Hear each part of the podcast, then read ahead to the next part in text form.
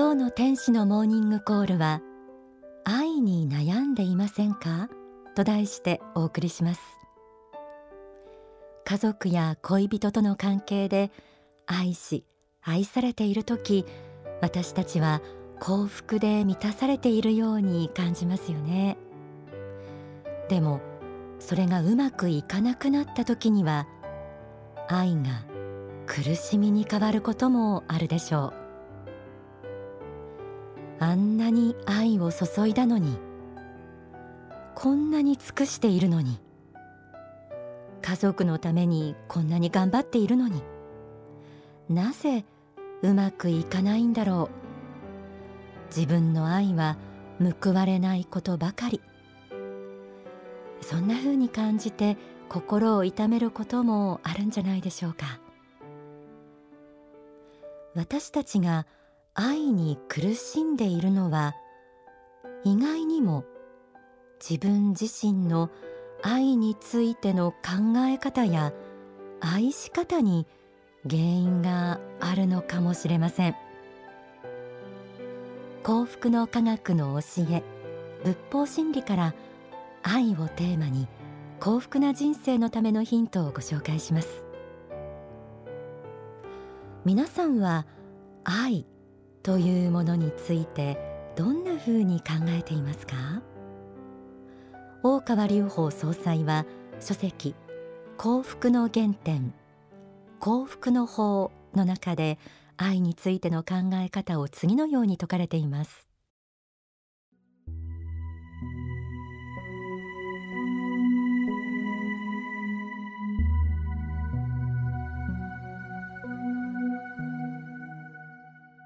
大多数の人々は愛ということを奪う愛あるいはもらう愛という観点から考えていることが多いように思います。その観点を変えない限り本当の意味で心の安らぎというものは現れないのです。愛とは人から奪うことではなく人に与えることです。自分が何をしてもらえるかということではなく自分が何をしてあげられるかということを心に思い描くことです。自分がいかに愛されなかったかということを考えるのではなく自分がいかに人を愛して生きてきたかあるいはこれから生きていこうとするのかということを考えることです。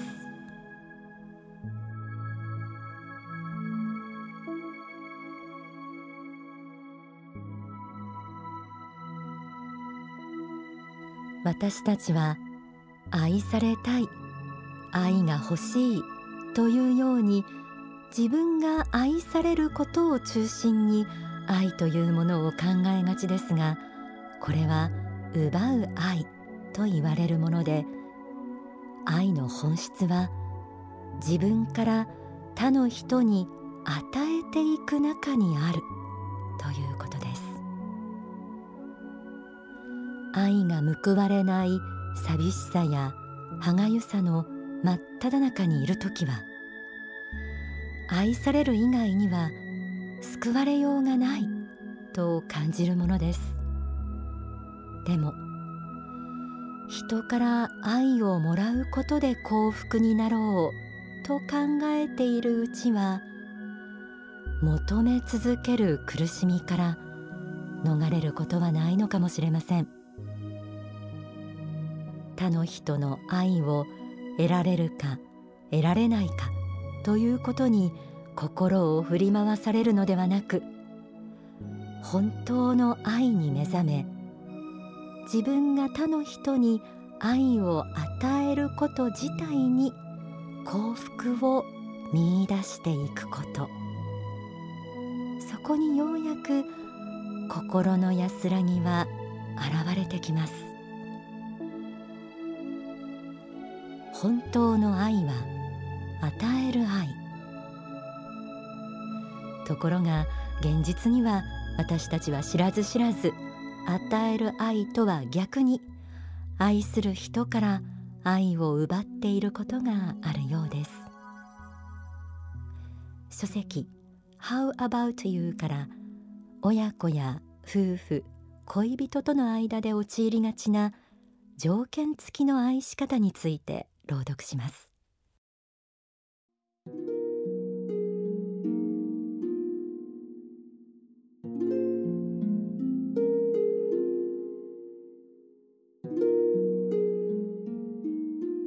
愛することに条件をつけ始めると問題が起きてきます。子供の非行や反抗逃避などは親の条件付きの愛に問題があることもあるのです。同じようなことは夫婦や恋人同士の間でも起きやすいと言えます。パートナーに何らかの条件を求めることがよくあるのです。それはあなたがこういう条件を満たせば私はあなたを愛します。といった考え方です。出世すれば愛する。収入が上がれば愛する。家を建てれば愛する。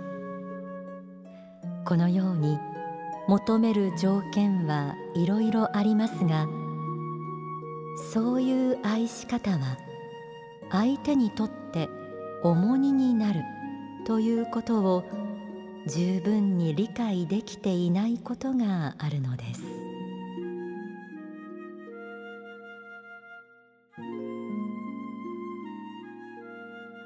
自分の子供やパートナーを愛する気持ちの中に私の期待する条件を満たしてくれれば安心してあなたを愛せるというような思いが隠れていないでしょうか。それは勉強や仕事で成果を出していれば愛する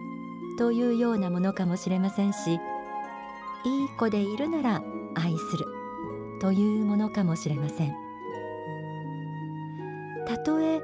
意識してのことではなかったとしてもやはり条件付きの愛を注がれた方は自分は条件を満たさなければ愛されない。という雰囲気を感じ取って傷つくこともあるでしょう。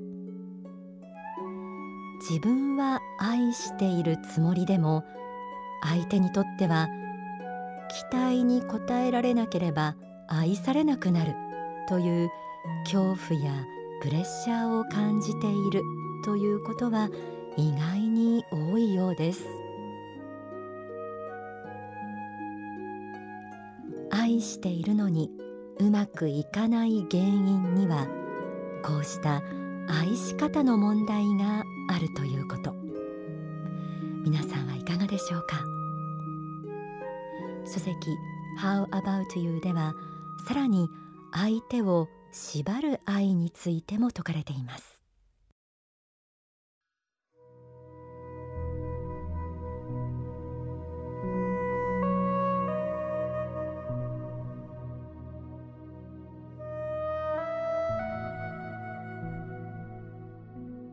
人は頭が良くなると支配欲が強くなり相手を操縦できると思う気持ちが湧いてくるのです。そういう人は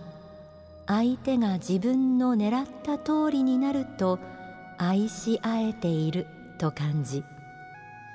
狙いから外れると愛が成立していないと考える傾向があります。その原因はやはり恐怖心だと思います。それは相手を失うことへの恐怖であり相手が手の届かないところへ行ってしまうことへの恐怖です。どうしてもそういう気持ちが湧いてきてしまう。という人は一旦冷静になって考えてみましょ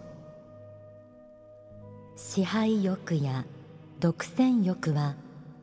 与える愛という教えから見てどうかをよく考えてみることです。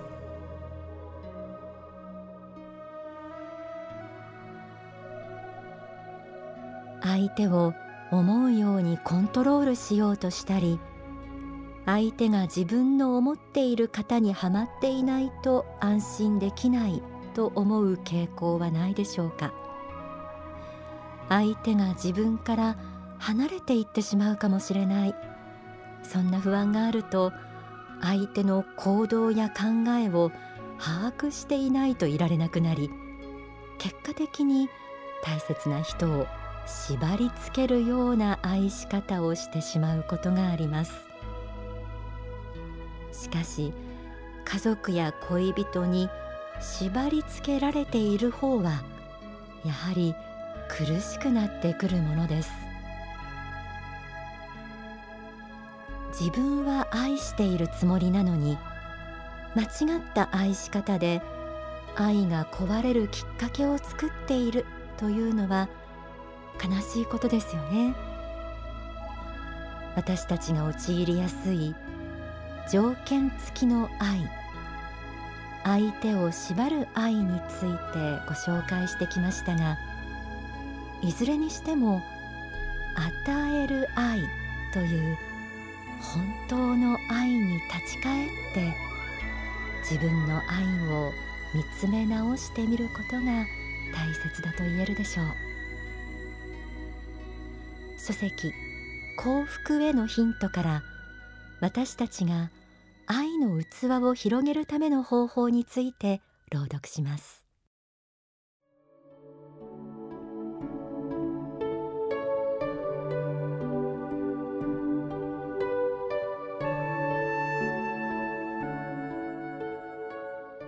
愛の器を広げるために必要なのは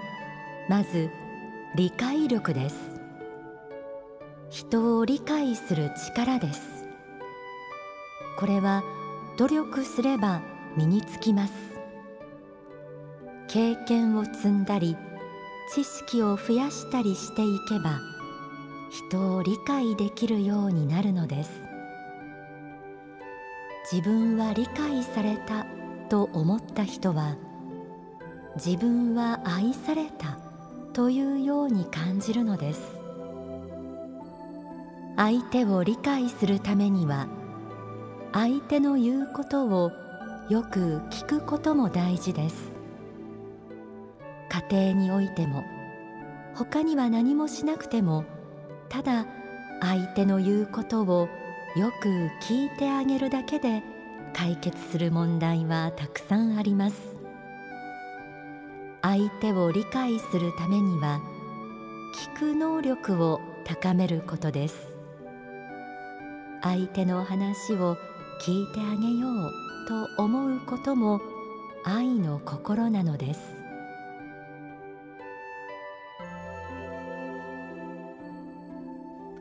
愛がうまくいかない原因の一つは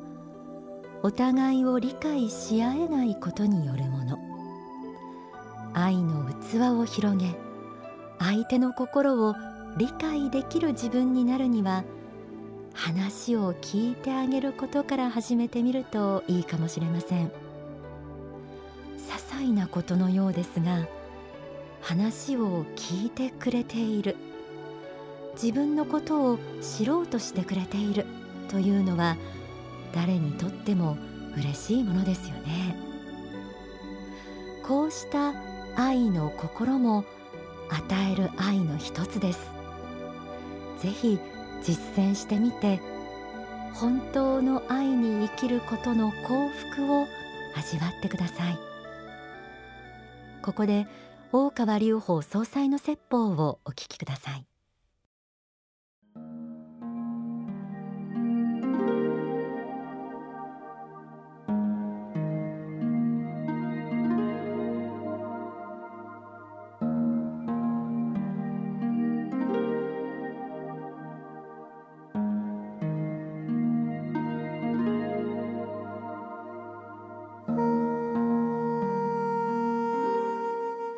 よく幸福の科学の本を読みますと与える愛とは無償の愛の別名であるというふうに書いてあります。ただ与えることに意味がある。見返りを求めた時に愛は死ぬ。そう言っています。しかしこの見返りを求めた時に愛は死ぬという言葉は決して私的な言葉その言葉自体の響きのために語られている言葉ではないんです。それは真実のことであるのです。もし皆さんが良いことをされようとしてもそのことが同じだけの結果を期待する心のもとに行われた時あるいはそれ以上の結果を期待してなされた時にその皆さんのプラスの行為というのは必ず帳消しになるんです。なぜ見返りを求めるなと言っているかというと与えた愛はその人のものになるからなんです。これが実は人間の心を貫く偉大な法則であるんです。このことだけでも知るということは生きているうちに知るということは大事なことです。与えた愛は与えた人のものになるんです。それが法則なんです。これが目に見えない世界の法則なんです。皆さんは偉大な方についての話を数多く読んでおられるでしょう。なぜそうした方々が偉大であるか。それは多くのものを与えたからです。そして見返りを求めたわけではないが与えたものが結局その人のものになるのです。霊界の物理法則に基づきますと光がそれだけ増えるということになっています。皆さんが心の中であの人のためになるなったらいいと思ってこうしてあげたいと思って純粋に出た行為その思いを発したらその途端に霊的に見ますと頭から五光がパッとさしています。その五光は与えられているんです。天上界から上から投げかけられています。その瞬間に光が出るんです。自分の目には見えないかもしれません。確かに出ているんです。その証拠に本当に心から他の人を喜ばせるような他の人々が嬉しいというようなことをした時にどうですか？体が熱くなりませんか？相手もそうなるけれども自分もそうなります。ポッと暖かくなりませんか？真冬であろうともポッと暖かい気持ちになる。それが実は光が出ているということの証明なんです。それは実際なぜ神が人間を作られたかということと極めて関係していることだと思います。私たちは人間が神の子であるということを教えられていると思いますが神の子であるということは神と同じ本質を内在しているということです。同じ本質とは何であるか。神にもいろんな要素があるであろうが一番のその要素は神は愛であるということだと皆さんは知っているでしょう。神は愛なりということを知っているでしょう。神は愛であるから神の子である私たちが一番その本来の姿に近い時は愛を与えんとしている時なんです。その時に皆さんは真実神の子として自分を認識することができるしその時にそうなんだ。あなた方は神の子なんだということをまるで証明するかのごとく光が与えられるんです。そしてパッと輝いていきます。